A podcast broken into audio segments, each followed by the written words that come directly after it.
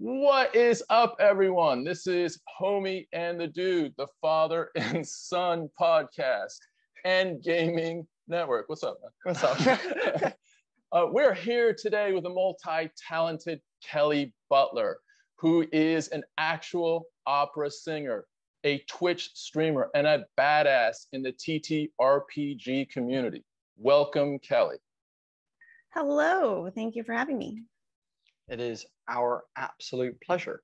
Um, obviously, we know like what we know about you, but we'd love uh, you to give yourself like a little intro about like what you do and like what you what what what what what has kind of gotten you to this place. How did you find yourself within the world that you are currently in? Give, give us a little bit of a, an intro to that. In 30 seconds or less. Well, um, if somebody finds out how that happened, I'd love if they would tell me because I um I I still kind of wonder because it- it's it's it's a very strange.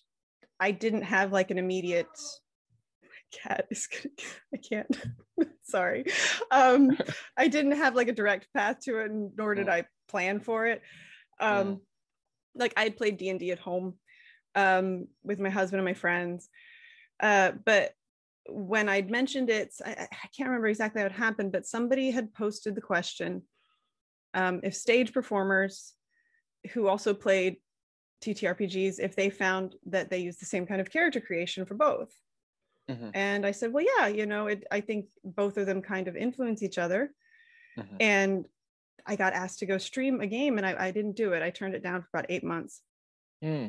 because I didn't want to make a mistake on stream and deal with all that fallout. But eventually, I started streaming. Um, I, I streamed a game on the Greyhawk channel, and from there, it it just kind of snowballed. Yeah. Um, so now I've appeared. Um, I've done uh, premiere streams for Monte Cook's Invisible Sun, which was super fun. Mhm. Uh, I've been on Wizards of the Coast channel to do um, Tales from the Mists, and now Let's Get Wildemount is also hosted on their channel as well. Um, I've gotten to kill Matt Mercer. That's always a good memory. it's always nice. yeah. Um, I always say that, and it's so mean because he's such a nice person. he's such a nice person. Um, and you know, and I've played all these different um, kinds of settings uh, that that I would never have thought what were a thing like um, that I didn't know about, like Cyberpunk and Witcher and Dragon Age. It's a running joke on the Dragon Age game. I own all the video games. I've never played them, and yet I, I do the tabletop game. So it's hilarious because I don't know who all the NPCs are, and I make a lot of Mm. mistakes. Um, but other than that, it's it it just kind of happened. Hmm.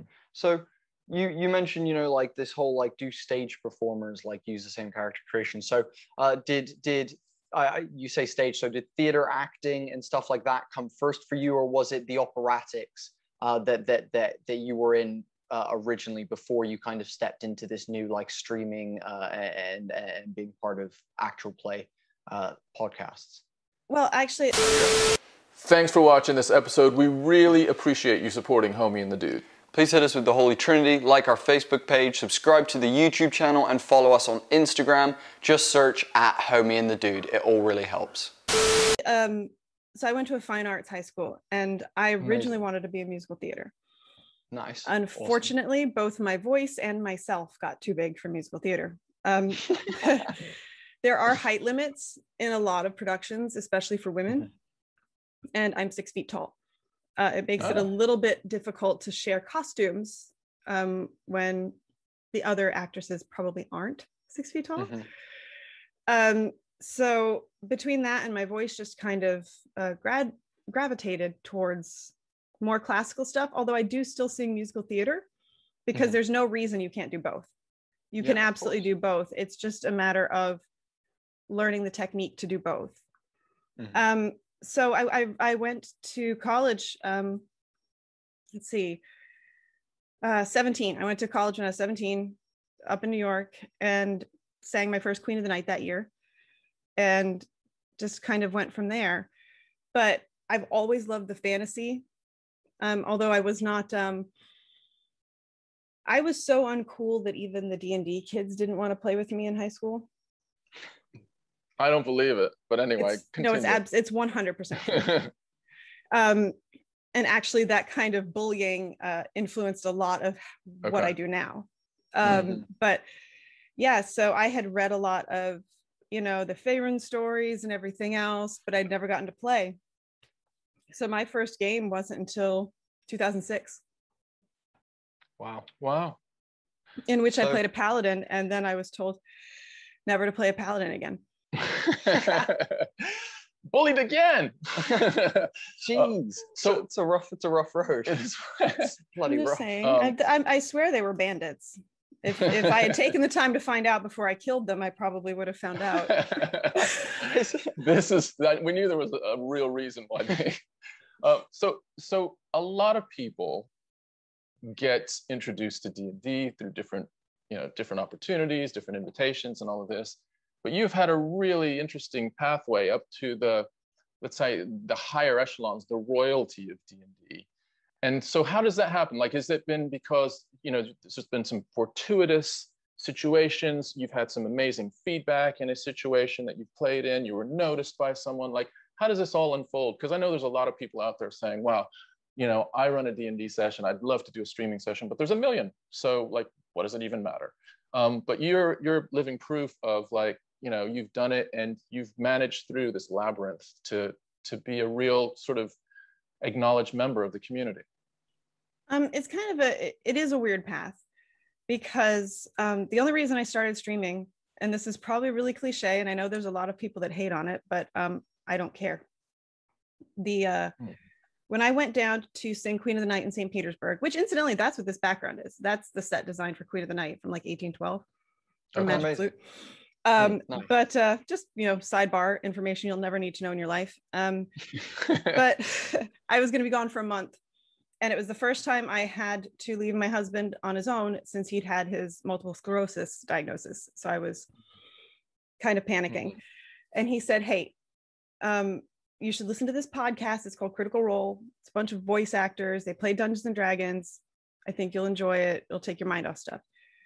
So I did. I listened to it. And um, it kind of, the way that they play, because they're all friends, it, it showed me that it's okay if you make mistakes. Mm, and it's okay if you don't have this perfectly packaged image Mhm. of yourself because that's what i had been trying to do. It- you know when you when you grow up being kind of ostracized and i was younger than everybody else in my grades um, you kind of develop a persona that makes it easier to face the world. Mm. and so i developed this idea that i had to always put forth this perfect persona. No one could know anything bad.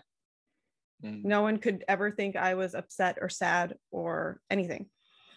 And um, I, I had a lot of people reinforce that in the opera community. They were like you know don't don't talk about any of your weird stuff when you're on a job. You know no one wants to know about that or anything but ironically it's when i finally said screw it i'm gonna just be myself that's when not just the tabletop stuff took off but the opera stuff took off too mm. Mhm. because then when i when i co-wrote the college of the opera for bards all of a sudden fort worth opera san diego opera all these opera companies are sharing it and i'm like wow now you know who i am you know because of yeah. dungeons and dragons you know uh my agent my my former agent at one point had gotten a phone call saying don't you don't you manage that that nerdy girl and i was like well i guess if you're going to be known as something Yeah. um you know so it was i think being able to finally shed that idea that i had to be perfect and that i couldn't mess up in front of anybody and you know for instance i couldn't talk about mental health and now i'm an ambassador for take this which is a mental health organization Amazing. and you know it, we, we've done a lot of um, panels even about how tabletop can help you with that because you can live vicariously through characters in a safe place where you, you can make mistakes and they're not going to affect your life Mhm. you're just gonna be mad at your dice for a while Yeah. totally and and do you know what like a- couple things that like i feel you so much on like i i I went through the same kind of bullying when I was younger. We, we we actually lived in Spain when I was growing up, and being an English kid, you know, didn't didn't go down too well.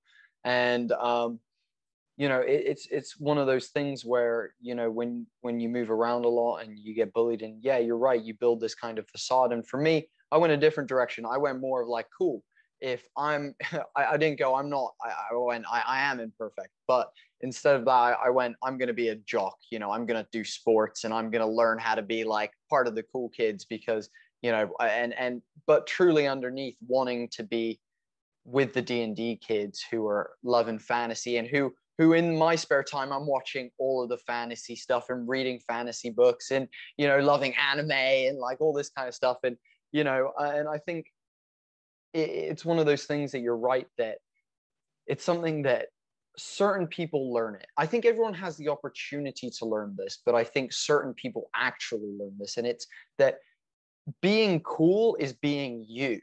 Cool is like, and, and, and by cool, I mean like being interesting, being who you are, being all, all facets of the word cool, you know, that come with that, being secure with who you are, being, you know, all, all that stuff the truth of it, the only place that that really exists is within yourself and within who you actually are. And until you become that person, until you accept that and really follow that, people don't, and often, like you said, people will see you as this person who is doing what they're doing, but they won't even like, and like you said, the opportunities opened up. And it's because the passion probably wasn't there when you were living in this like false kind of, you know, place. It was, you know a bit fake it was you know this or that. And it, it that translates as creators to what we're creating. If you're in that headspace it comes out. And dude I, funnily enough as well i also did um, performing arts. So i studied like performing arts and musical theater for a couple uh, for two years.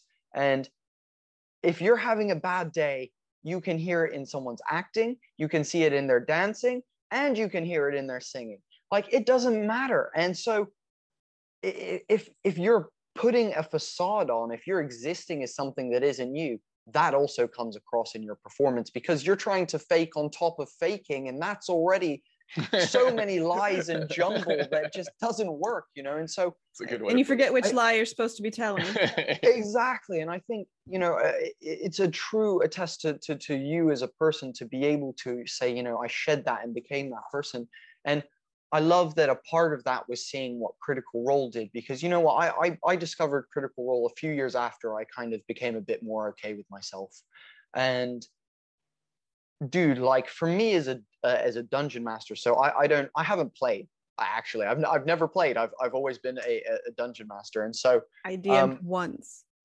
We're gonna ask you that. yeah, we please save that. We'd love to find out how that went. We'd love to find out how. Was that, that like once? The first and last. um, but so I've like seeing Matt Mercer in the way that he does it, and don't get me wrong, he is a rules aficionado. And not only is he a rules aficionado, but he plays by the rules. He's creating rules. You know, he's doing all the things around rules that one could possibly do.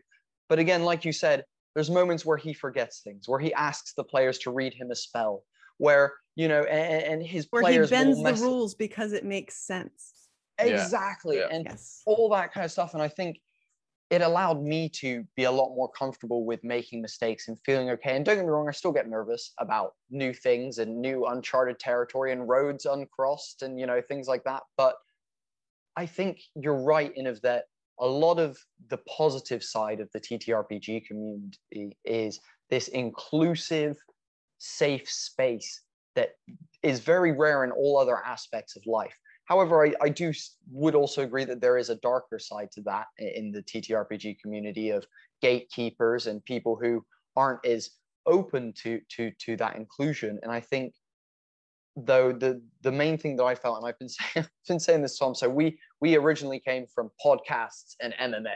And you can imagine like coming from MMA to TTRPG is a very interesting transition because we have all the like yeah, man, punch me in the face. Awesome. Yeah.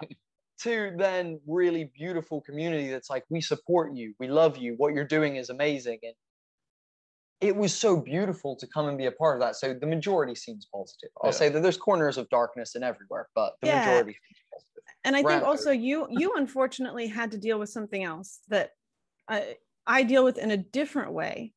Mhm. But I, al- people always jump down my throat as soon as I say something about it. But unfortunately, a lot of the, the men in this community are, are, especially in the US, are suffering from this, from, let's just be honest, toxic masculinity.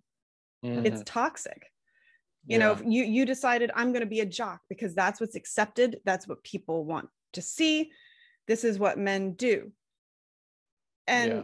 it's just it's so hurtful and when i say toxic masculinity people automatically are like oh you hate men. I don't hate men at all. I don't want my friends to be hurt. Mm. yeah and it yeah. hurts it hurts men because they're they're raised with this don't show emotion. Don't do this you know. For god's sake there was one person that said on twitter don't ever apologize. Real men don't apologize. Like Yeah. what? Don't do that. Um and and you will bring that energy to the table. Yeah you will bring that energy to the table and streaming or not you the other players will feel it Mhm. the other players know will what? know Yeah. You know what, Kelly, I was going to just say, you know who also feels it? Like somewhere deep down inside, if you're holding that veneer up, you're paying for it as well. Like you really are. Like, and you know, because you've held it up and Bodhi, you've like, I didn't, I didn't, you guys have discovered this a lot younger than I did. I was like well into my 40s when I was still wanting to be perfect and wanting to be like on top of my shit and just successful. yeah just successful yeah. and be like impervious to anything right just confident all this stuff and i just it was so much work and so much stress like behind the scenes to, to, to pull up that lie that it was a relief it was like liberating to just be like you know what i am as flawed more flawed because i've been doing this shit for my entire life i'm more flawed than most people because they knew you know, there's no one that's perfect. So let's just all admit it. We're all full of shit and we all have problems. So come on, let's look. Can we just get that out of the way and now just kind of communicate like people? yeah Um, it's absolutely and i'm not i'm not saying that i i manage that on a daily basis of course like Mhm. there's still times when i'm like no i can't show anybody that i'm hurt by this i can't show anything like right now and I, i've been trying my husband is, has been a real catalyst to help me here um to be on, more honest and open about Mm. things. And like let's face it we just came through a pandemic in which opera singer we lost everything. Hmm, performers stage performers especially we lost everything. Hmm, you know and i mean Wasn't some of my to have in the friends yeah yeah exactly like i've got friends who are among the top 5% of performers in the world and i'm nowhere near that and what Mm. i lost sent me down a really dark path Yeah. Yeah. and now things are starting to open back up and you know you start to see announcements from people both opera and stage tabletop and then you open up your own calendar there's nothing there hmm. Yeah. You know and so it's it's this feeling where you have to be honest that yeah you're you're scared and you're hurt and you're depressed Hmm. because it it it, it feels like an uphill battle that it's, it's like sisyphus. You never make it to the top. No matter how hard you try you just keep pushing the rock and it just rolls back and crushes you. But eh, you know so while I, I i understand what it's like to be more open and emotionally vulnerable i still hate it in a way Yeah.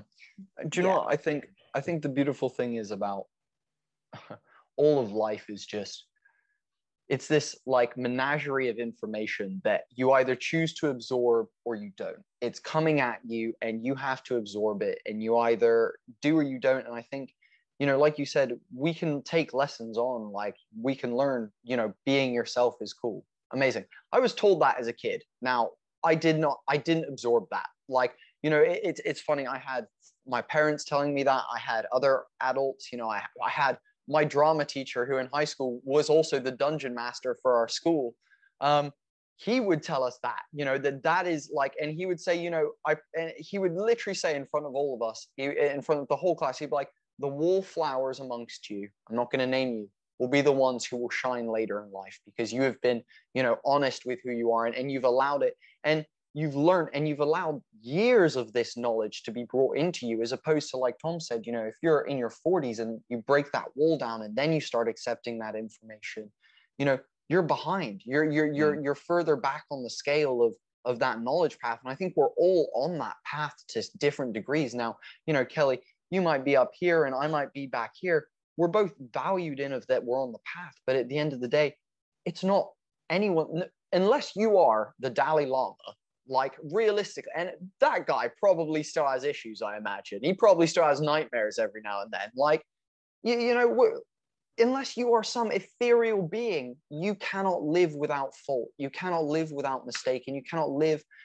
without you know learning something and then at some point accidentally tripping up and doing that mistake and be like god damn it son of a bitch i've done that. I have made that mistake a hundred times. I have learned a hundred times and i still made it the hundred and first time. Son of a bitch you know but it's something that as long as you are working actively working to be better i think that's the big difference. And if that it's not your fault if you're making the mistake if you are trying however if you're not trying then that's a whole nother conversation and there's a big I mean? block yeah. of, the, of the there's a big block of the population that either isn't aware mm. or does not give a shit mm-hmm. right mm-hmm. and that's that's you know i think that's the falls back into the toxic masculinity which mm-hmm. you know you you talked about you know in a in a light of like when you mentioned it earlier you talked of it in a light of like oh it's it, i feel sorry for men that this is a thing and uh, i also will bring it back into a, a slightly more negative light of you know if you are unable to see when someone is telling you that you are acting in that way then that is something that is a problem it's not oh, oh woe is me like I've, I've got toxic masculinity if you're not working to solve that issue then again it's it's part of the problem where again, I do come back to, and I, I, agree with you. If a guy isn't aware of it, they're doing something, they get made aware of it and begin making changes to to be better. Whole nother scenario. And that's one of woe is me, 100%. You didn't realize, bro, and I got you. You're sorted now. Be be good ally on the path of allyship and and positivity. Go forth. oh, don't even and, and don't don't even be an ally. Be an accomplice. Be the getaway driver. Yeah. Exactly. You know, you know, be a party too. and and remember that you know like as much as we might have been hurt by by all this institutionalized crap remember that you've got some friends who have been hurt by it a lot more you know? And instead of trying to center yourself on a conversation maybe just listen. Mm. listening can do wonders for you you know? Yeah. And and that that comes right back around to tabletop and performance. Because unless you're doing a one man show and even then i could argue against it that no one person makes a show. Mm-hmm. no it's just not how it works. Yeah. And part of being a good colleague is listening. You have to actively listen. It's an action. It's a free action actually um, as is shutting the hell up. But um but if you don't listen to your colleagues on stage you're not going to be able to react the way your character would you can't just say okay well you know okay i have to sing this line and then i have to walk stage right for a few minutes and then i have to stand there and look at them while they sing this line and then i completely unbelievable completely uninteresting no one wants to see it mm-hmm. no one wants to see it but if you actively listen and say, oh, this is why I have to do this. Mm-hmm. It works across the board. It works in your life. It works at the table. It works on stage. It works if you if, if you're in business. If you are a businessman, if you're a lawyer.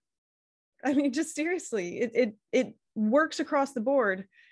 That you have to learn to collaborate and you have to learn to listen to other people and what they have to say and I was really lucky because, you know, um, my dad was in the military. He was in the military for 21 years. And, you know, there, there's a lot of people that would immediately assume, oh, military guy, you know, tough, didn't, sure, he was tough. And he also would sit and I watched him cry his eyes out yeah. after, you know, we lost a pet, after something bad happened. And he made sure to tell me and my brother, you know, and it was obviously reinforced by my mom, who is pretty much an angel on earth um, much better person than me. Um, it was reinforced that you know there's nothing wrong with this. Mm. There's there's nice. nothing wrong with it, and I just I wish that I mean I wish I could learn that lesson sometimes. Mm-hmm. Because it's yeah. it's an it's an active lesson. I don't think it's anything you ever say. Okay, got an A plus. Don't have to work at it anymore. Yeah, it's so like that that moment where I, I think we're talking about like vulnerability. That moment where it's time to be vulnerable is so scary. It is so scary. Like when you to really be vulnerable, I you know constantly feel like the easier path is just to be like, nope, I'm not gonna do that. To open up, like just take that one little step forward. You feel, you know, it, it, it's like a multiplier. And once you, but once you get out there and you're in that space, and you realize 99 out of 100 times people around you are going to take care of you in that space they're not going to be mean to you in that space they want you to be you know they're going to hold their hands out and carry you if you need to be you know held the in that space people yeah yeah is. and those people that wouldn't do that you know like move yeah you don't need those people yeah. so yeah but i but to your point of it's it's, it's a continual like battle mm-hmm. every single time that that happens where it's time you know whether it's someone's talking about an old memory or something new that's coming up that is you know difficult or emotional or whatever those are really tough moments and they come you know they keep coming and i guess the, the lesson for me as an older dude is to continually try to stay as like i missed one with you. If three minutes into this podcast where you said you know i i was shunned by the d&d community and i went right i didn't listen to you. And i was like oh yeah right. And then i realized no you're really actually you're really having a you know telling us something and that was important to you. And so that type of like deep listening but also acknowledging is is super important. And and the great thing is we have opportunities pretty much every day to practice this 100% um, and and also it's it's something to remember is that the person you see now is not the person from 20 years ago. Those 20 years have made the person you see now. Mm-hmm. That lifetime has made the person you see now. And it actually, what you were just saying, comes around to something that is really important that we talked a little bit about before we started recording, which is like being safe at the table yeah. and being safe like on stage. Like every time I've done, I've, I've been very lucky in most of my my male co-stars actually most all of them on stage and all of them are like you know let's walk through this scene where i'm going to have to you know get really physical with you whatever else mm-hmm. let's find out what's okay what's not okay mm-hmm. and that also needs to be done at the table mm-hmm. you know there's a great there's literally somebody wrote a guide for it the safety toolkit. It's great. Uh, we use it on let's get wildemount. And what's funny is it will hit you and, and i'm sure as a performer and as a dm probably you understand this yeah. but um it'll hit you at weird times. Like you will have your as we call it lines and veils. Like these are things that i absolutely don't want in the the conversation these are things that we can touch on but then kind of move on pretty quick mm. um but then there'll something will happen and it's not something that you even thought to include yeah. You know, I had somebody commented on one of the Let's Get Wildemounts. They're like, "Oh, Kelly's Kelly's so good in this in this moment where, you know, she's being rejected and and belittled by this other person." I'm like, "Yeah, it's almost like I know what that's like." Yeah. You know, and until Gil was doing it, like when when you hear the tone of voice and the mm. words, mm. and it just all of a sudden you just want to like shrink down into your chair and you're back like the kid that ate their lunch in the library who never went to recess um you know all of that informs your not just your life but your performance and how you play and the dm is a player. I hate to tell everybody that thinks they're not but the dm is a player. Mm. yeah. They're just a player who does a lot more work. I appreciate you saying that. Um, but you know what like i i think you're, you're you're more than right you know and i think you know so so interesting I'll, I'll tell you a wild fact. So the first time we ran a group I didn't do a session zero because I wasn't I wasn't savvy. No no one told me about the session zero. I wasn't aware. No one gave me the hey, by the way, something you want to do is ask your players what they're okay with and what they're not okay with before you jump into telling a story in usually fancy worlds, some of the most gruesome and like brutal worlds that exist in like conception, you know, with laws. Hey, everybody, are... let's go play in Conan's world. It'll be fine. We don't need to talk about anything first. Mm. Exactly, exactly. So I think I, I like I missed the beat so hard that when we then ran our second campaign with the same group and we we did our uh, we did our and it was a homebrew. Um, I was like it has to be part like we were adamant about it being part and and it was something that I like was so I felt so shit after the first time not doing it that like it's something that we've talked about in one of our videos that it's so important to have that in there you know and it's something that is so vital. And, and not only that it informs you in story ways as well as with other because it, it gives you direction and of that you're like cool as a dm while i'm creating if if it is uh, you know a predominantly homebrewed situation or or whether you're playing out of a setting but you go cool that part of the map has things that are no goes. So that doesn't exist. We're getting rid of that. Like that doesn't exist you know? So it's it does give you like a whole lot more information for a lot of different reasons not just making the people at the table sat around who by the way unless you're you know doing something like where you're, you're hopping on a one shot stream for a charity or something like that these are your friends. These are people that you probably are going to play with for you know a standard campaign. You're looking at like six months you know a year maybe you know something you know a couple of months where you're going to be spending time with these people you don't want to be clashing heads or doing things that hurt each other or evoke bad emotions or things like that. Something i want to put to you that i think off the back of that is an interesting space because obviously with avoiding things that are hard areas comes also the space of being vulnerable in games and having sensitive moments. You know i think you know a, a, lot of d&d and I, i'm not sure if you feel this or ttrpgs are a lot of it is comedy. A lot of it is like haha you know i know i rolled a natural one and there's like some funny moment here. And you know it's it's finding the, the light in a lot of situations. And i think a lot of why people love cr and you know like dimension 20 and you know and the high rollers and people like that is because they do have these moments that are like whoa. Like i'm gonna take a second back and i'm actually like i'm going to tell the person next to me who's talking to like one second i'm listening to this scene that is really intense and there's a mm. lot of emotion being thrown around here and a lot of people are like feeling things and like someone's like tearing up and someone you know and i think i wanted to ask you where do you find like those moments where where where with the sensitivity stuff and whatnot how do you find navigating that so that you can still have those beautiful moments of acting and and and and uh, pain in some cases and things like that. Um, well, first off, just to piggyback, I would also add onto your list of, of shows that do that to you, um, Into mm. the Motherlands and Rivals of Waterdeep, of both course, of them. Um, Into the Motherlands is is DM by my friend Eugenio, and mm.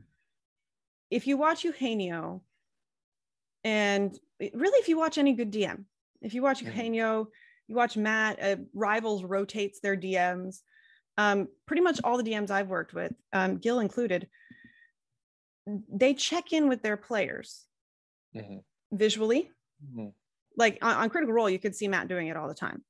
Yeah. You know, you you see him check in, and they're friends, so they know.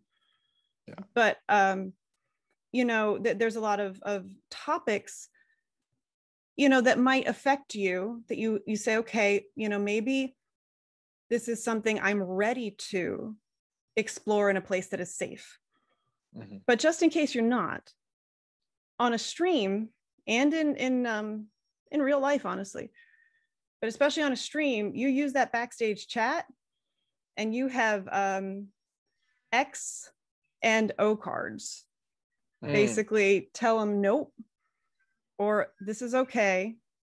Yeah. And then there's the other one, which all of a sudden my brain is shot. Um, and there's a third one that's like, mm, we're kind of getting close to a, a line here. And that mm. way you mm. don't have to explain anything. Yeah. You don't have to say to another player or whatever, you know, this is why I don't like that. Yeah. because I will die on the hill of you don't owe anybody your trauma ever. Mm. Mhm, They are not entitled to your trauma. mhm. And so if you don't want to explain it, you don't have to. You Mhm. know, it's your choice if you want to explore that in game or you don't. Mhm. And good DMs facilitate that. Mhm. And often it's the funniest characters who will give you the most moments like that. Yeah. Mm, yeah. Look at Laura Bailey, 100% Sam in campaign one. Yeah. I mean, 100 let's be honest, the entire cast is amazing. And what people, you know, people seem to think that every stream has to be like Critical Role. Well, are you all professional actors?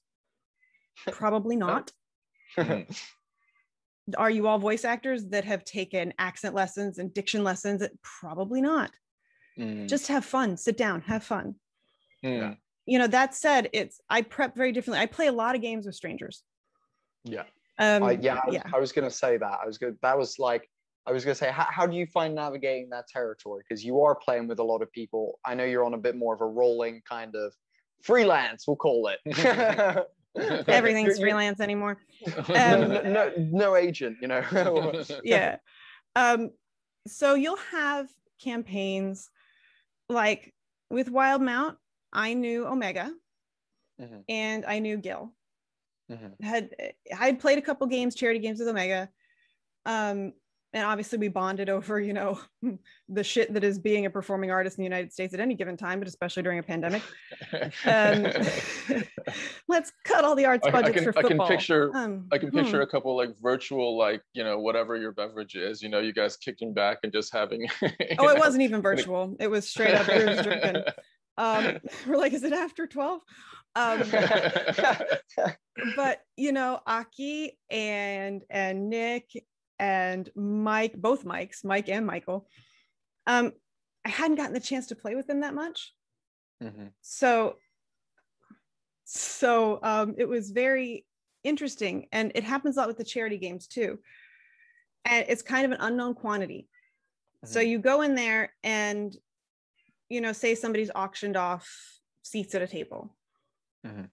you have no idea what you're going to get into so you're Yeah. relying Mm. on the tools that you have to make sure it doesn't go anywhere it shouldn't Yeah. you know and most of the time charity one shots are fun Mhm. it remains the only time i've ever played a level 20 character Which was- amazing because b dave walters let me play a level 20 college of the opera bard and wow. of course notorious natural ones from me so i was like i'm going to use he he introduced um you know empyreans right because you're uh, the Yeah. dm yeah so i think he introduced three empyreans Mhm. against us Yeah. and you're like they're like what are you going to do and everybody's looking at each other like this sucks and i was like i'm going to use my level 20 bard ability where i can basically we wrote it very carefully because we like hannah and i didn't really like the verbiage around charm person or Mhm. control person. Eh, the way it works is that you capture their soul for 24 hours. Yeah. yeah we saw that. So dave's like oh yeah sure go ahead try it. I got a nat 20 he got a nat 1 so i basically had a giant toy for 24 hours. Um, you know, and uh, just a lot of it relies on what really is the social contract. Yeah. The social contract of, you know, don't be a dick. Yeah. Mhm. You're always, you're going to find people that are that way sometimes. And you have the optimal choice of just not sitting at a table with them again. Yeah, of course. Uh, uh, you know, on an auctioned off table, a lot of times it'll be a guest DM. Yeah. And like two guest players. Mm. and then they'll auction off the rest of the seats. Yeah. I never accept unless I know who the DM and the other player is. really okay so that's Even if that's I just know them by reputation. Mhm.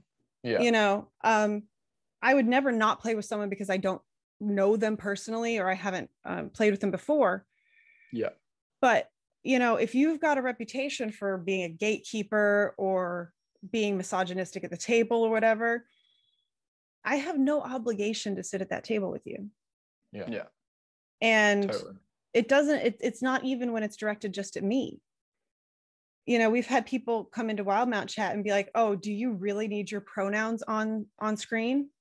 Yes, we Mm. do. Yeah. That's the simple answer. Yeah. You know, And- um, yeah. it's Yeah. it's not only to remind the chat but it's also like to remind each other while you're playing and because guess what It- like even at this point apple employees have their fucking pronouns on their badges they walk around it's important guys like they like let's get on board um jeez and Um, I've messed up. the- Like I've straight up messed up. I've messed Oh. up people's pronouns on huge live streams. Mm. And the important thing is to, that um, Just to admit it. in and be like, general, you'll get corrected very nicely. They don't make Yeah. a big deal out of it. And then you just correct your sentence and move on.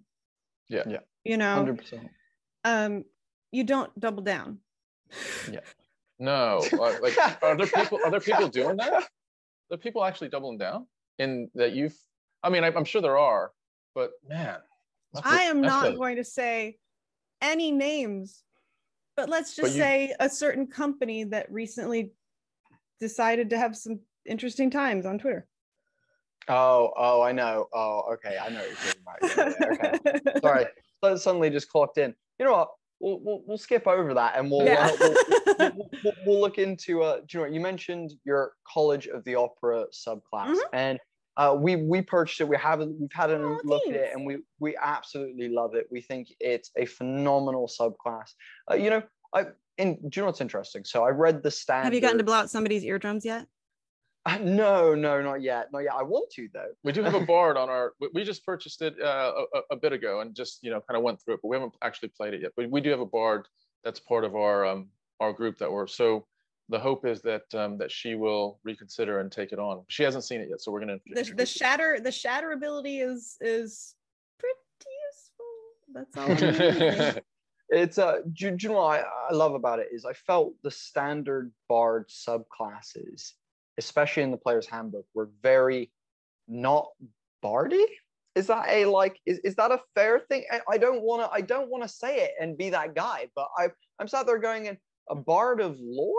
I'm like, I, I understand where you're going there, and I get the like concept, but I'm also like, I felt like there was there should be like a poet like i was expecting like when i opened the book there to be poetry option or like you know this and that and i was like it feels like it locks you into to something a little bit more and I, what i really like about the subclasses that are coming out for bard like yours being one i, I saw another one that was like the college of, of metal and i was like i like Uh, that CB are- I think has the acapella. yeah college, yeah. you know it's Mhm. just it's one of those ones that i think i felt really underwhelmed by the bard subclasses which is why i was never inspired Mhm. to as a dm if i were to play it never bard literally wasn't one that ever crossed my mind because of the standard options that were there but with things like your subclass i would hella play a bard you know it gives Mhm. you something to really and furthermore I love like the stylist. I love that it's becoming more of a thing. I'm not sure if it, it, at least what I'm noticing, it seems to be happening more is that people are talking about, you know, how my vic- vicious mockery sounds based a lot more off of my subclass. And that's cool. Do you know what I mean? I like that level of depth in this kind of stuff um, Mhm. a lot more. And adding a college of opera, adding a college of metal, adding a college of acapella really allows the player to stylize the way they do their spells in a way that makes it so much more juicy and interesting. I find. I, I'm if you sure really want to ruin your DM's day, take the College of the Opera with its what three extra exotic language choices, Yeah. uh, and then take the anthropology background with its three extra language choices, in addition to the two that your character already gets. and speak everything. Never, the DM will never be able to say, "Does anybody speak?" Yes, I do actually. Um, and really what what made the college of the opera come about um, and i know that it also influenced uh, the, the same thing that influenced me to do college of the opera influenced cb as well um, but like in the classical music world especially you will get a call sheet, you know, Mhm. up on the thing, and Yeah. you'll routinely hear, "Oh, the musicians are here. Where are the singers?" And I'm like, Mm. you know, we we almost get, uh, and it's definitely changing for the better. But you know, Mm. there's almost this feeling that the singers aren't at the same level uh, as Mm. musicians. You know, because you know we don't have an instrument. Tell that to my student loans. Thank you. Um, but uh so i noticed you know voice is kind of a, a throwaway in the the player's Mhm. handbook but it's not listed as an instrument Mm, yeah, you know yeah, um and, and really the, the handbook is a guide. People forget that you know it's just a, a jumping off point.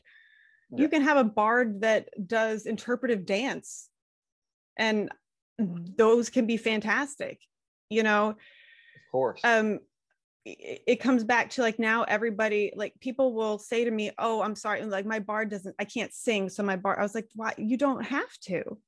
Mm. you know um i've played bards that don't sing yeah. you know um it's it's obviously not a secret i get asked to play bards a lot like when we do the charity games Mm. I was you gonna, know, I was mhm. I was gonna ask you. I was gonna say, do you find yourself having to play the College of Opera bard role a lot? Is that like because you've created it? Do you fall into that a lot? Are you like stuck doing that? I've done it a couple times. gunslinger. yeah i I- think i think i've done a couple times the reason i made odessa is because i wanted to do something no one expected Yeah, because I knew everybody expected a bard. bard. Yeah. Because I was so excited when the Ruby of the Sea was introduced and Matt legit put an opera singer in Wild Mm. Mount. I was like, why do I not have cosplay skills? Like, I don't have the skills to do this. Um, but I think everybody was expecting a bard. Mm. And, you know, I really do love bards, but it almost feels like that's what people, that's the only thing people think you know how to do. Yeah.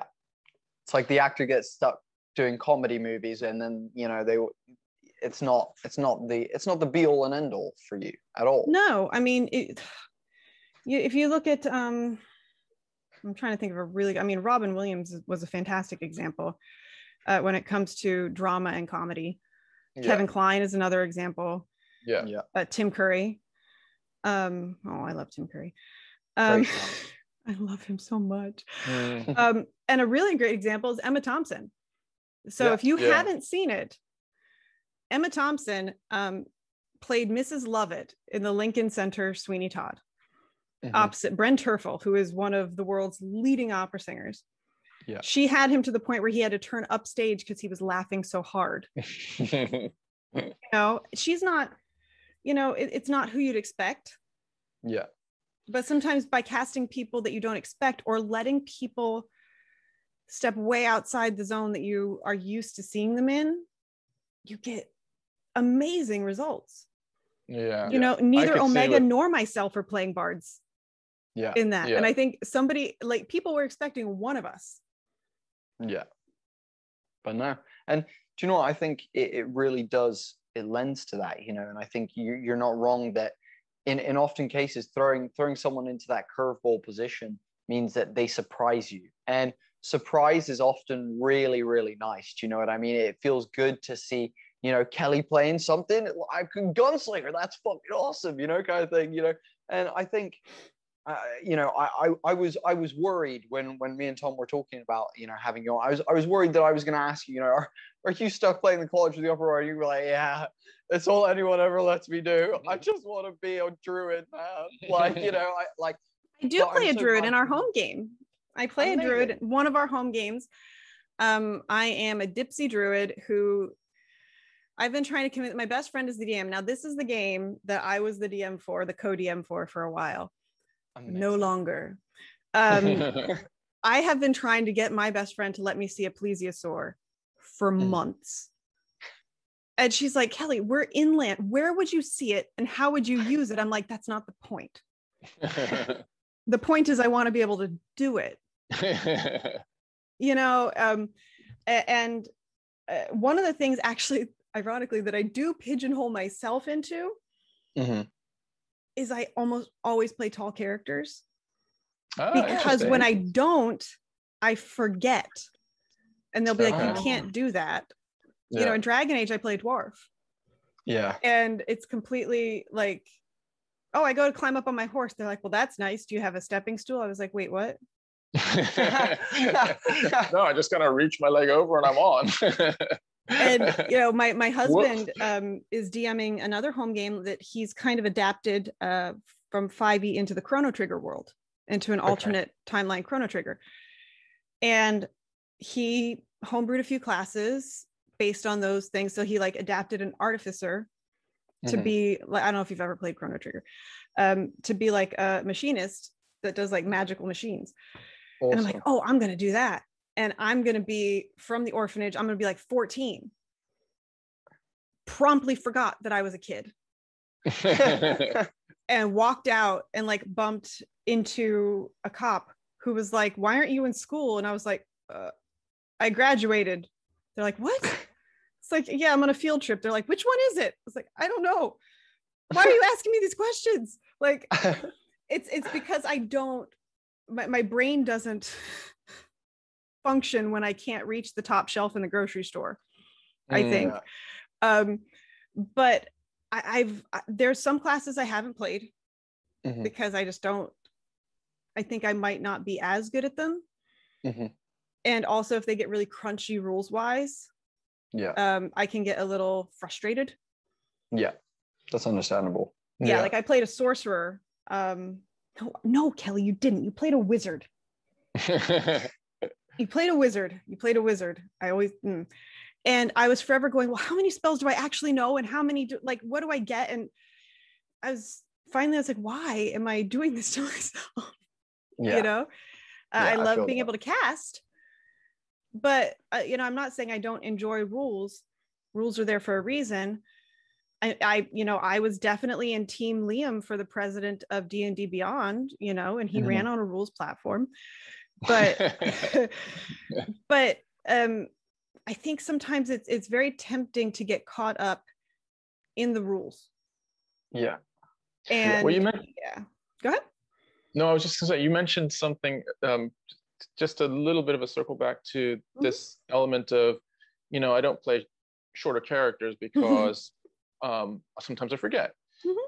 and it's a really interesting point because this this area of really embodying your characters is pretty important Mhm. to especially for those higher levels of you know especially when you get into a stream or something that Mhm. has a little bit of exposure there's there's uh, additional eyes on you that would uh, make it make it important do you and and i know from an acting perspective i did a bit of acting and i know you have as well both of you have and there's there's a certain process to get you prepared to embody a character personality the traits the mannerisms the idiosyncrasies and all of this. You're asking if she puts her shoes on the ground and puts her knees in her shoes to get into a short, to get into a smaller character's mind I mean, maybe. I don't know.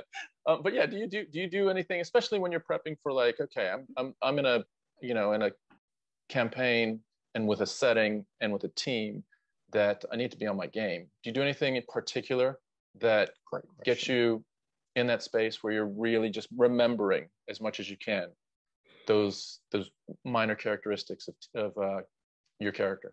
so like when it comes to the actual campaign like i'm a terrible note taker Mm. and we are very lucky because because we have michael in wildemount and michael is a wonderful note taker and he makes those notes public um, for the rest of us. But I approach creating a character in D&D the same way I approach creating a role Mhm. in in opera or on stage because like if you think about it every character I play in opera every song I sing in opera it's a cover Mm, I'm yeah. basically covering however many artists have done this before so how am I supposed to make it interesting Mm. Mhm. you know, with the exception of the one world premiere thing I did, everything else has been this has been heard a million times. Yeah. So you have to approach, or at least I do, um, you, you put something of yourself in the character. Mhm. You know, we all know, and you know, you're gonna even if you don't want to admit it to yourself, we all know that our first D and D character is just us. You know, it's just yourself that you went and threw into the, the fantasy world. So you know true. we all have one and it's usually the first but after that, you know, I put a little bit of myself in every character because that's where you can always come back to to ground yourself. Mm. You know, if you forget something, um, you go back to the the thing that you remember, and generally you can find where you were going. Yeah. And my mom actually said she helped me learn this because when I was young, they told my parents at that time they didn't believe girls could have ADHD. Mm. So my That's parents had to fight, fight Yeah. pretty hard. So my mom at the time, without any support from from you know the schools or anything else, she was trying to find ways to to help me. And so she would wait for me to make one of those completely illogical jumps Mm. from this thought to this thought. And then she'd tell me to stop. And she wanted me to trace how I got from point A to point B because she knew Yeah. there was a path somewhere Yeah. and that's how the, the characters work you you give yourself grounding points Mhm. that you can go back to if you feel you're going a little bit too far afield Yeah. um i what is important is as much as i hate taking notes um making even stream markers like noting down um what time it happened and going Oh, back and yeah revisiting your interactions with other players Mhm. because Okay. that way you can help the other player get their story moving Mhm. or Nice. you know get the other player to talk more or you know just have their character kind of blossom Mm. Yeah. you know because it's on us to help each other Yeah. do that which goes right back to active listening but um i i will rewatch sections of streams Hmm. Yeah. so that i can remember what i did because you do Yeah. get carried away sometimes Yeah. when you're being a little weird and uh, you forget what you did at any given time, especially in the Dragon Age game. It gets Yeah. wild. It, it gets it gets a little. So what if I convinced everybody but myself that there was a fertility ritual? They all had to get naked and go skinny dipping, and I rolled really well on convincing them. That's that's just standard, isn't it? Well, Iron Bull didn't does. need any convincing. Iron Bull was just like, yeah, let's go. Um, but So- yeah, I, so- I think yeah, connecting it to yourself in some small way. yeah. you know and like- there's there's really like there's only that. been one opera role i've never i that i was unable to do that with Mm. and ironically it was the one that was the workshop where i was the first person to do the character Okay, interesting. and i Hmm. couldn't i couldn't connect to it at all Oh, That's super interesting. And do you know, like you, you mentioned a lot of really nice stuff there. You know about uh, about helping your other players, and something that uh, we had a, a dungeon master on from the Cast Die podcast uh, called Mark Arcusha and he he said he was like one of the most important things for role play for him, and that he tells his players is whoever you're role playing with, make them look great in the scene, and they will return it, and the scene will be amazing that is how and do you know what Eh, and the fact that you said that in the exact almost the exact same words you were like borderline same words you know it, it just re like it, it sinks that nail even deeper into the coffin you know it, it, it, it lets us know you know and it's so true that when you are sat there with other people if you are and and we I'll, be- I'll be gentle when I say this. We have a player in our home group who um, enjoys the limelight to, to, to, to, to say the least. He he very much enjoys it, and he's he he does well uh, restraining himself. But however, typically three hours in and a couple of beers down, that restraint loosens a, a, little bit and- and begins to take over. But what I find is that when he really is trying to make other people shine, it ends up with that this beautiful interplay, and he ends up being one of our best role players when he is doing that. Mm. But then again, two, three hours in, two, three beers in as well, is when he also then flips to one of the worst players at the table, you know? yeah i of- mean know, it's, it's well, and that's the other reason dms have to you know, people give dms a lot of shit oh no am i allowed to say shit anyway Yeah. Oh, i just yeah. said it twice oh, it's okay. at least. oh no that's okay camera i'm here i know i'm really pale there we go um my camera doesn't like me um but dms take a lot of shit um they get a lot of blame for things whatever else I already said the DM's a player, and I am 100% behind that. But the DM is literally doing that for everybody. Mm, They true. are letting everybody else shine. Mm. yeah. You know, it's like It's not even. It's not just letting. They're hoping. They're like they're helping. they're- yeah. they're yeah hoping and helping right it's they, they they're inviting for that because that that that shine is It's euphoric for the whole group, It irregar- is. regardless Mhm. of whoever is shining. I think that's one of the things that a a lot of people who do enjoy the limelight miss when other people are being the hero of that moment. And it's one of the reasons why I love being a DM because I can let each individual player Mhm. have their moment of taking that limelight. And I think, you know, when you aren't when you aren't appreciating that, like, you know, uh, I think I don't know how I'm trying to say this, but when you are sat back and someone else does something awesome, you can really feel the same level of energy if you let yourself. And I think as a DM, it's how we get our joy out of this is we sit there and watch you guys enjoy something or we sit there and see you guys you know make a decision or something that's really awesome or come up with something creative. And we live vicariously through your joy. We're like oh you know kind of thing. And i think it's one of those things that you're you're you're right. And fur furthermore, like I'll, I'll- be gentle in saying this as a DM, but make your DMs look like the hero as well. Give the NPCs a moment shine. You know, like a- great example of that is Mhm. Gilear in Fantasy High in Dimension 20.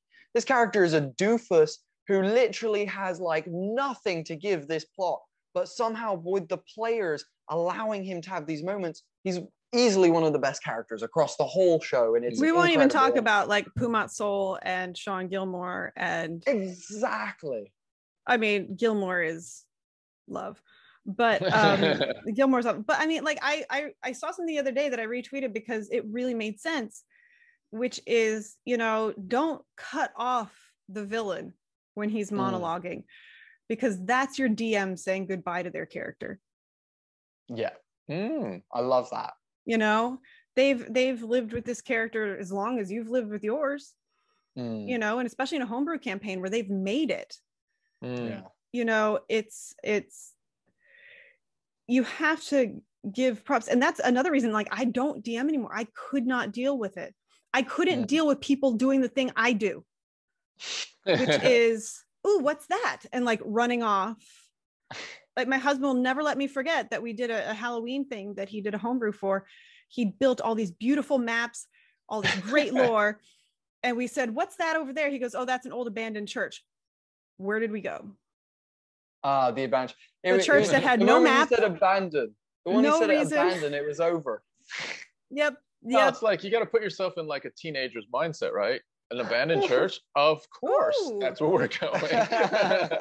yeah. And like I couldn't, I have a lot of respect for DMs because I I I couldn't do it because I was getting um frustrated Mhm. and also Hmm. I didn't know how to build an encounter. Um, I should probably note that at the time that I was DMing this, we had seven players, eight players, and this was the first time I was DMing. Yeah. So everything I was looking at was actually built for like four or five. yeah. You know and my husband was like i you really need to up this. And i'm like oh i don't know i don't know. So finally the very last encounter i made for them i finally built it for that many players. And um it was just it was so much extra and i would get a, a little bit frustrated. I, I don't know if other adhd people have this but we- we like to have things go exactly as we've planned Mhm. because otherwise everything falls apart. And Yeah. so when they are almost walking by this villain that I've spent 20 hours preparing, I'm like, no, wait, you can't, no, like, back.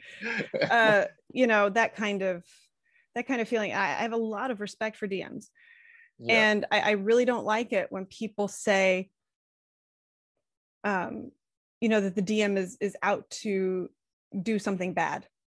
Mhm. like the DM is looking to TPK the party. yeah. I don't know a single DM who is looking to do that. I think we all joke. I think I think I think the truth of the matter is all DMs joke about that, and it's like it's like oh yeah, this this is the one today, guys. but I think when it comes down to it, like and i know some some dms do this some don't some fudge dice rolls some don't but if it came down to it even in the encounter that they've built that is like borderline like you guys are like fighting for your lives here if the dice were to sway in the negative way i promise you a dm will will 100% feel bad at minimum but they will definitely do everything that they can to make this an enjoyable experience for you guys it's like it's so rare. You're so right. It's so rare the DM sits there and goes, because what pleasure is it from killing the party? Like also that's that's the other thing. What what does anyone gain from that moment? Like I understand why like you know there, there needs to be consequences to actions. I get that, but also like what do we gain from having a dead party now? In, in I mean, there there one hundred percent needs to be consequences. Like okay. I can't yeah. stand it when people are like, oh well, you know the DM's being mean just because I cast fireball in a wooden house doesn't mean that it's going to burn down. I'm like, no, it it it absolutely is going to burn down, mm-hmm. you know. And it took me a few sessions. Um, like my husband is very, he's a wonderful DM, creates wonderful stories, and also believes in consequences. Nice. Mm-hmm. You know, and sometimes people take that as, oh, he's being vindictive he's not being vindictive he's pointing out that you know you've just made a decision to do something that is going to affect everything else that that comes afterwards mm-hmm. you know and he has well no he did kill one of us but not permanently um uh yet uh but like go back and watch um the episode where molly dies spoiler yeah. alert sorry um, uh, look at Matt's face when he rolls the dice. He can't is, not. Yeah, but it's super important, right? Because as so I'm from the player side. Mm-hmm. It is really, I think it compromises the whole experience if you're saying to yourself, and maybe even saying to other players, "We're not going to get killed," or you just won't let it happen. You know, that is not a great mindset to be in. Like we were just we just did a session uh, last week where I was part of the design of it as well, where like there's rules in the city. You can't just go around killing people in the city because then at some point now you're just like on the run the whole time. Like there's real consequences. And if you don't take those as as serious consequences, then it kind of it diminishes the the creation of that environment, that the realism of that environment, even though it's a fantasy environment. Mm. Um, becomes compromised if some of these actions that you're taking you feel like well yeah okay there's some consequences but i'll never die for that you know. And furthermore i think some people will do this thing where uh, a lot of players especially when you start out playing some players get into the mindset of i need to win. I need to be the hero. I need to be the Aragorn who you know becomes the next king and you know takes over the world you know whatever. But really the truth is you don't need to be the hero every time. Like I, I like some of my favorite moments in all of like D and D history is like watching Grog like make stupid mistakes. You know, watching you know the like, final scene pulling from the deck of many when everything was sorted.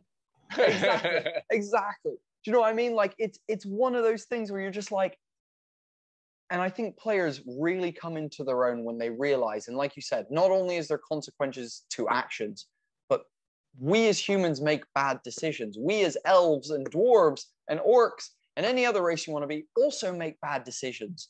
So it's okay for your player to fall over a twig every now and then and to you know and to go the wrong direction and give the wrong piece of information to do this and do that and to charge in without thinking about it because you're feeling emotional or whatever, you know. And I think that's another big mindset shift that happens at some point for players. And I think when you truly become that person who is like, okay, I understand that this character is a living being and thus makes mistakes, and I'm going to make a um, like 10%, 20% mistakes out of the 100% of time I'm doing this, you know, or purposefully make a mistake. Obviously, the dice can allow for other things to happen. But, you know, I'm purposefully going to make this mistake because it is in line with what I would do. And it's in line with, you know, oh, I'm angry. So, yeah, I am going to charge in. Like, of course I'm going to. You just offended my girlfriend, sir. Like, how dare you? And, you know, and, you know, whatever it might be. So, mm-hmm. I think that whole dynamic of consequences, not only for the DM causing to the, to the player, but the player in making your decisions going, even if I make a bad decision here, does the consequence like are those consequences worth the role play? And if it's like yes, then go for it. Like definitely go for it. You know, it's almost like a. I think we just had a full circle moment where I mean we're talking about just for our own personal development, being able to be vulnerable enough in real life, but how important is that? Like when you're playing Dungeons and Dragons Exactly. as well, right? It's, Exactly. And, and, and by the way, those moments in like in real life in Dungeons and Dragons are better.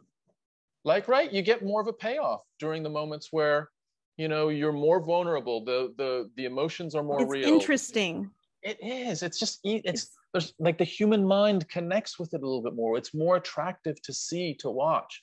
imperfections are what make a character a character you know Exactly. and d&d to be honest is pretty forgiving in in the aspect of if you screw up you know unless you're in a situation where you've just downed yourself in front of the bad guy um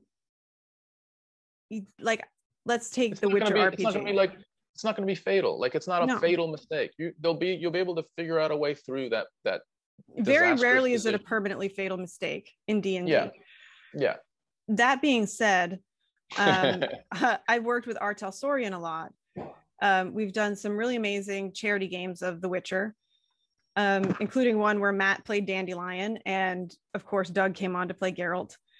And um, the charity games are usually pretty light and fun, you know. But when I did a Witcher campaign, the thing with The Witcher and Cyberpunk, um, there is no resurrection, nice. none. I say nice. zero and the world of the witcher is very unforgiving Hmm. and the tabletop almost more so you make a mistake and like you actually have a reputation score in the witcher Hmm. oh wow, a notoriety kind of. kind level. of you know like like Geralt's Yeah. always called the butcher of Blaviken when you're walking around Yeah. and of course the horrific part about that is he didn't actually that's not how it happened but that's also how notoriety works Yeah. Mm. the whole you know a lie can run around the world before the truth gets its boots on kind of thing Yeah. and yeah. Like when we were doing character building for for the witcher campaign i did i made an actual choice to tie someone up and i'm not going to get too graphic here because there's usually trigger warnings on the witcher because it's very it can get very graphic. I made a choice to tie someone up in a building and then set the building on fire. Right. 100% he deserved Hmm. it. But as a consequence yeah as a consequence everywhere i went i didn't get a warm reception i got an even Hmm. colder reception than most witchers would Mm. because the dm would I see. roll to see if they'd heard of me yeah. you know It's and perfect. yeah it's really it's really an interesting thing and cyberpunk as well you know you make a mistake in cyberpunk and that's it you know you don't get there's not a lot of second chances Yeah. Mm. And do you know what? It, it makes that it makes that like like we said that consequent, and it also means strategy becomes a whole lot more important. Everyone starts being like, right, I'm about to die. Someone needs to come sort this out. This is a problem, guys. Like, and the team starts banding together a lot more cooperatively as opposed to being like, cool. Well, I'm worrying about what my spells are doing while you're taking your turn, kind of thing, you know, and, and doing Yeah. that. You're like, right, okay. So what are you doing? Okay, well, to link with that, I'm gonna just yeah. which okay, comes back to active listening Yeah. yeah. it comes back to active listening. And the game my husband homebrewed um, that we're playing right now uses a active battle system. It doesn't use a turn-based uh, initiative order. He presents you with the scenario you have about a minute to talk about it with your cohorts and say this is what i'm going to do. And then he rolls the dice and makes the scenario play out. In- Wow. Well, and know it makes that- you think yeah yeah yeah That's exactly awesome. your strategy on the front end so that that kind of brings me to a question and it's you know to different degrees it, it it's relevant it just depends what the relevance is at any given point but this notion of the pace of d&d and you mentioned when you were a DM, you were doing it for seven-ish players. Um, what's your take on on that? On you know the pace of combat, the pace of especially in a in an entertainment type vehicle, whether it's a streaming vehicle or something like that. Is it on your mind? Is it presently on your mind when you're playing? Is it just something that you leave behind and you're just kind of playing the game? No, I, I think that it's one of those things where you have to be running two trains of thought in your head. Yeah. it's where being ADHD comes in very helpful. Um, because you have to be running the, the the train that your character is thinking as they observe the situation. Mhm. And you also have to be running the train of this is the action I'm planning, or at least this is how I do it. This is the action I'm planning. This is Mm. my backup action in case the person before me does something that ruins the action I was going to take Okay. Nice. because it's almost like standing in line at a McDonald's and the person's been standing in line for 15 minutes and then when they get up to the menu it's oh what do I want I'm like Yeah. you've had 15 minutes you know um, you should always have like a, a, a backup plan Mm. and they should always make sense with your character and always make sense with your team and the motivations of your team and everything else um, because even an antagonistic character um, has to be able to play nice with the team Yeah. and by play nice i mean just let the pace go Yeah. you know um, nothing is worse than dead space Mhm. Yeah. on a stage and i don't mean silence Mm. because silence can be extremely important in Yeah. any kind of performance you know in, in opera a lot of times we say that the rest is almost more important than the music because of how how it works especially like somebody like mozart they're very deliberate with how they do it and Mm. why it's there so but dead space is different than silence and the last thing you want is to have this super fast paced battle and then you get to you and go oh well i was going to do that but then they ruined it Yeah. you know you, you just don't do it. Yeah. it it's not great there's so it seems like and i know there's different sort of expectations or protocol in a family or a local game but i'm wondering are there different expectations or protocol and let's call it a pro game i don't know if that's the right defi- definition but um, you know when you are in a situation where you are Pros and ams. I love Yeah. it. I love it. um, you know, because like in a home game, if it, if there's a round of combat, you know, while someone is possibly thinking because they've spaced out or whatever, there's a side conversation going on potentially that you know is is to some degree allowed. In a in a real a streaming game or something like that, there is a different expectation. Do you do you feel like there's a different a set of protocol or expectation that other players have of you to be part of that game?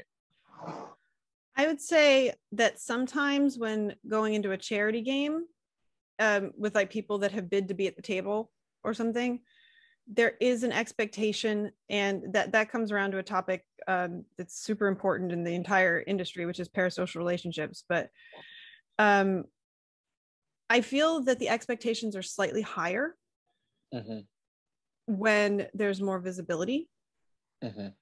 and you can't really make mistake i mean you can make mistakes Mhm. but if you make a mistake you're going to have to be prepared for the consequences of that and not just as a character but as a player Yeah. you know you're going to have egg on your face if you try to say something and it's literally something someone just said and you weren't paying attention Yeah. Yeah. Yeah. the only time a a scene i'm telling on myself here i'm gonna get in trouble the only time i won't pay attention to a scene is if it's something my character's not supposed to know Nice. Hmm. Love it.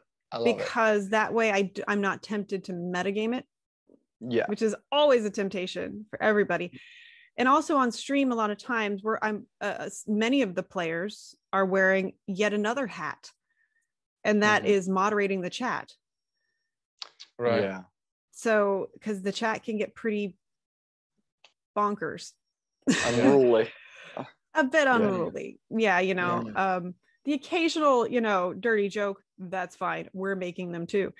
But you know don't start objectifying the players because i will ban you. Yeah. Yeah. 100% um Yeah. but yeah i think there is a higher expectation um and not just from other people but i think we expect more of ourselves Mm, okay. Mhm. Yeah, do you know? And I, I think that's really fair. I think, you know, uh, and, and at the end of the day, you know, it is a performance. We're talking about, you know, you enjoying something with some friends or, you know, it, with some colleagues, you know, or whatever. You know, at the end of the day, it is a performance. And like you said, you know, if you fumble a line on stage or someone says their line and then you either miss it or you say a previous line because you weren't listening or engaged or like you said, active listening Mm-hmm. it's a big issue and it, it comes across and you have to deal with those consequences so i think and and do you know what something that i i saw recently i can't remember what dm i saw do this i know a lot of dms do this but i saw a specific one because the term he uses you're on deck was the term that Uh, Matt uses. does that one. is Matt it matt You're on deck. Matt Matt says, Ah, you okay. know, like you know, Scanlan, you're on deck or whatever, meaning Which the next means- person up. yeah i was i was gonna say i i Get your shit together because Yeah. we're going to be with you in a second. So, so be ready. Exactly and i i was like i was like that's that's freaking awesome um Mhm. and i was like that's a really good way to keep you know everyone in in the headspace and keep it even because dude i mean again we're all we're all human and we all have you know averagely people have 20 minute attention spans before they you know take wow, really? take- yeah that's yeah that's the average 20 yeah, minutes? yeah. That's a long time.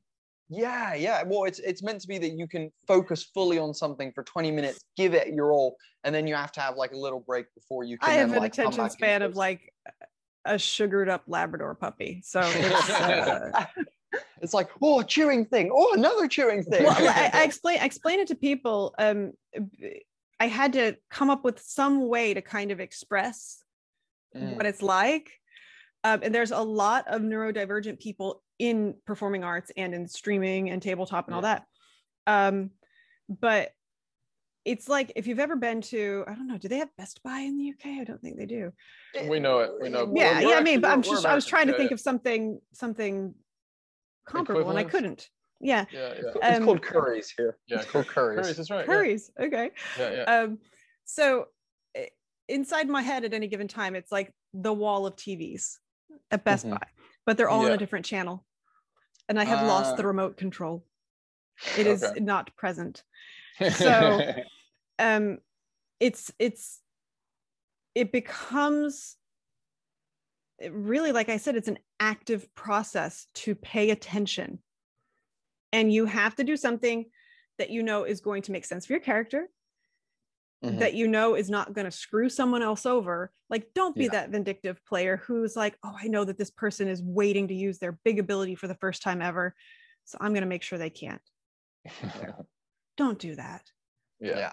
no one likes it you're Mm. not cool you're not edgy you're being a dick you know um so but i agree that having someone nudge you to say hey it's your turn next just so Is you a good idea. know it's kind of a good idea because otherwise you you can get lost like i get lost in watching my teammates describe what they're doing Yeah. Mm. because i play with some amazing amazing actors and players Mm. and i'm sitting here like hmm. your turn And- now, Kelly. and they're like oh um and Oh. of course that's not saying it's why i rolled a gunslinger because all i can do is cast bullet but um possibly possibly uh, a little bit um although i'm pretty lucky I, I it's not a big secret because our stats are up on the screen um but i got really lucky because matt based all of the uh, gunslinger stuff on their Mm. decks yeah. for the first time in my life i rolled a base 17 wow. i have a plus nine to hit You're like, you're like, oh, all I need to do is roll about 11 and up, and you're. fucked." yeah and see the thing is uh, because of that it actually comes back around to dms and how you can creatively solve things i mean we're level five that's Mm. a huge you know that's a huge advantage for someone at level five Yeah. so gil and i sat down and um, if anybody's ever read the the Wildemount campaigns the way the exandrian pistol works um, is that it misfires every gun has a misfire Yeah. score Mm. so for the Exandrian pistol, which is like the base early level, it's a one. You roll an at one, your gun misfires, you have to take an action to fix it. Yeah. Gil said, okay, you have these amazing stats. but your character also built this gun herself off something she read. Your gun now Higher misfires on a one and a two. Mm. Nice. Okay, cool. Amazing. you know, and that kind of gives a little more impetus. Like I'm not just going, now whatever, I'm gonna hit him anyway. Yeah. It makes Yeah. you think about your your actions a little bit more because you're like, well, if I do misfire, then I'm gonna have to use this secondary action to do that. Then Yeah. I have to plan that, you know, it's it's um and I think on a stream there's a lot more pressure to do it. Mm. Yeah. and there's especially when i know it's something that people have like bid money on or donated to or whatever Mm. else there's the pressure to make sure you entertain people Yeah. Well, this is yeah. This is the Mhm. thing, isn't it? Yeah. yeah and it, it- the pressure can get pretty pretty hefty and and i would caution people to just be real careful about the pedestals you put like personalities that you see playing things Mm. uh, be very careful about it because no one can ever live up to what you've put them on the pedestal for. yeah. it's- That's great advice. You're just not going to. Yeah. You create an image of someone in your mind, and it's not the person that you see on the screen. It is that's not the entirety of the person. Yeah. You know? It's it's it's a it's almost like a precursor to the don't meet your heroes. But the first part of that is don't put them on a pedestal. And if you do, don't meet your heroes. is like the first part of that, you know. Um, but I, I I wanted to actually mention something because you kind of described like what um what ADHD feels like, and Mhm. interestingly, um, I I have like quite bad dyslexia, Mhm. um, and um a, a little bit on the spectrum kind of thing. And I went to a school for kids with Mhm. I, I we call it learning difficulties here in the UK. I'm not entirely sure. I'm what- just I'm so what happy that all of these these options exist now. I'm so happy that all these Yeah, it- exist. absolutely like and and i went to school like half of my friend my best friend has severe adhd like ex- extremely severe adhd and i think the way you described it i've never heard anyone describe that in mm. that way and I, I was just thinking while you were saying that like i can't describe to anyone what dyslexia feels like and Mhm. i've never heard anyone describe what their like mental the, their their their learning difficulty as, as we call them here i don't know what you would Mhm. class adhd as but um It's a, it's a anyone describe- neurodivergence. It's not because it's not technically a mental illness. yeah You know, like so the, it's because- yeah. neurodivergence i love yeah that. like i have adhd um Yeah. uh, uh, i can't remember the whole they have a long clinical term for the type i have um, and then i have clinical depression one is a neurodivergence one is a mental illness yeah you know okay yeah so it's it's a, it's a- both mental health kind of things but there's Yeah. a very big difference but yes please continue i love this No, and I, I just I've never heard anyone describe it in that way. I've never heard anyone be able to vocalize that. I appreciate that you have spent time thinking about how to vocalize to Mhm. people what the f- is going on in your head. Because for me, like to describe as a dyslexic, you know, like Tom, Tom's not dyslexic, my mum is, and so for me to go, you know, when I look at a piece of paper and it's got like a uh, like for example, if I take one that has a like a, a column list or it Mhm. grows in columns, and you know it's got a table on it, I cannot look at something here and find it you here because my it eyes. Mhm. Yeah, I lose I lose it in the Mm-hmm. lines or like I flip words around things. And describing that to someone is so hard and so complex. And I, I've never spent time of thinking of putting it into a good analogy. But I just want to say I really appreciated that analogy. That was it, it's it's made me look at ADHD in a very interesting way that and I've lived with you know, my school was a boarding school, so Mhm. I lived with my brothers and, and my friends that are my, you know, that have ADHD and are on the spectrum, have autism and things like that. Mhm. And um, so no, yeah, it gave me a really nice insight. So thank you for sharing that. I really, really Uh, appreciate it. I, I'm I'm glad that I'm glad that it's that helpful. Like I had to learn to do it because we had gifted classes, you know. Uh, yeah, my mhm. um, because like my parents tried to get me like uh, in the first grade when they saw that I was getting I was getting in trouble because I was finishing things and I was bored yeah. and I'm ginger and ADHD. Both of these are bad combinations for boredom Mm. Completely. Um, and so they were pushing, they were like, look, she's in first grade. Socially, now is when you should push her up a grade Mm. because it's going to be much less effective to the social standing if she moves up now. Yeah. My first grade teacher was a teacher who believed that the goal of a teacher was to make children conform, to make them learn that they were Mm. supposed to do what they were told. Hmm. So everybody else signed off on this, and she fought. She fought my mom. In fact, she told my mom and my dad that uh, if they gave in to me, I was Oh going to grow up to be like Al Capone. Really? What? In all fairness, I have always paid my taxes. Otherwise, there are some slight similarities. We'll put those But, aside for a um, second. But yeah, and and as a consequence, they didn't skip me until the end of third grade, skipping fourth into fifth. Socially, disaster. Yeah, Like, you're like com- 12. what- Is that 12, 13 for you I guys? was I was nine. Oh, I was nine. apologies, Yeah, and then Yeah. I it, I was going up into classes with like eleven and twelve year olds. Wow. That's a huge social difference. yeah. Yeah. you know so i found that because of this and because adhd wasn't understood and everything else i had to come up with ways to verbalize it.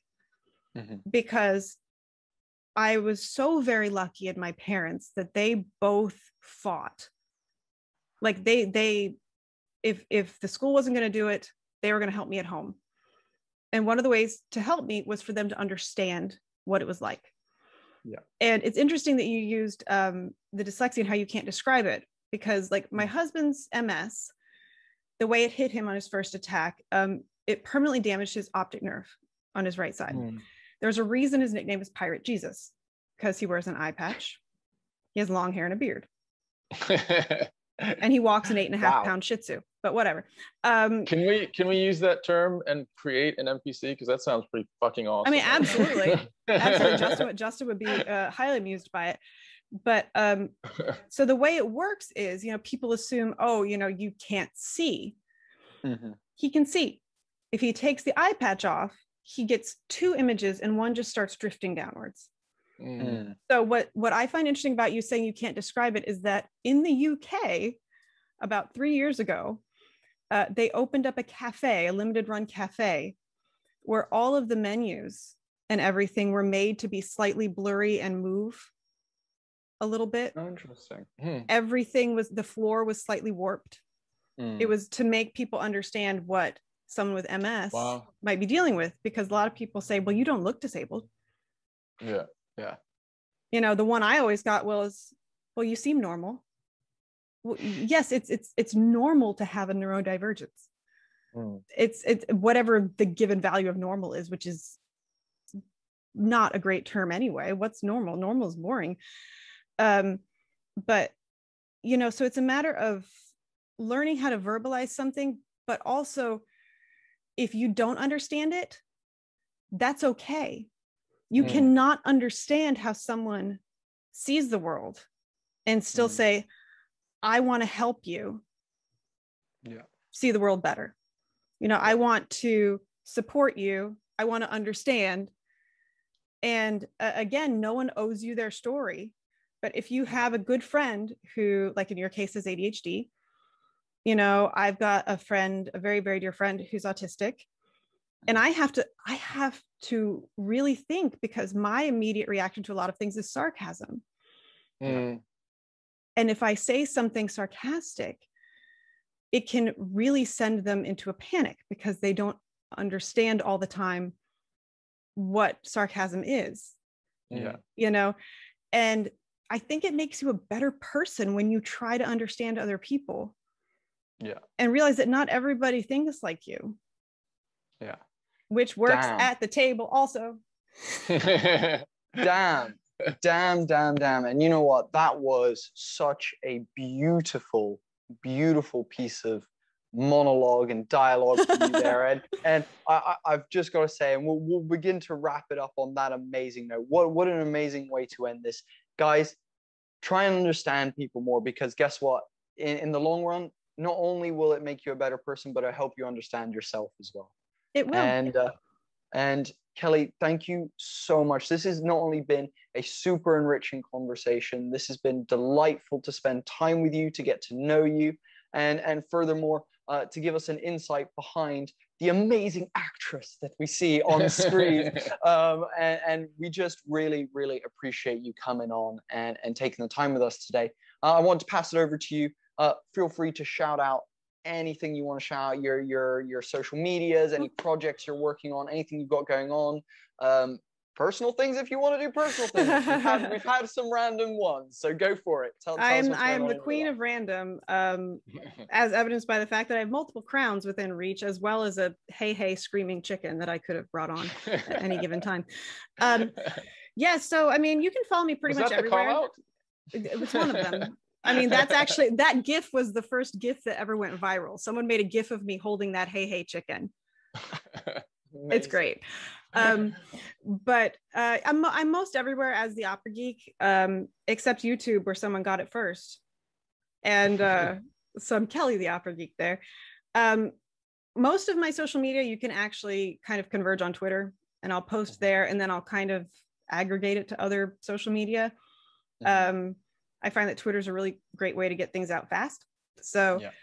Uh, being that I do, like most performers, uh, have a day job, and in my case, a couple of them, um, you know, my streaming schedule isn't standard.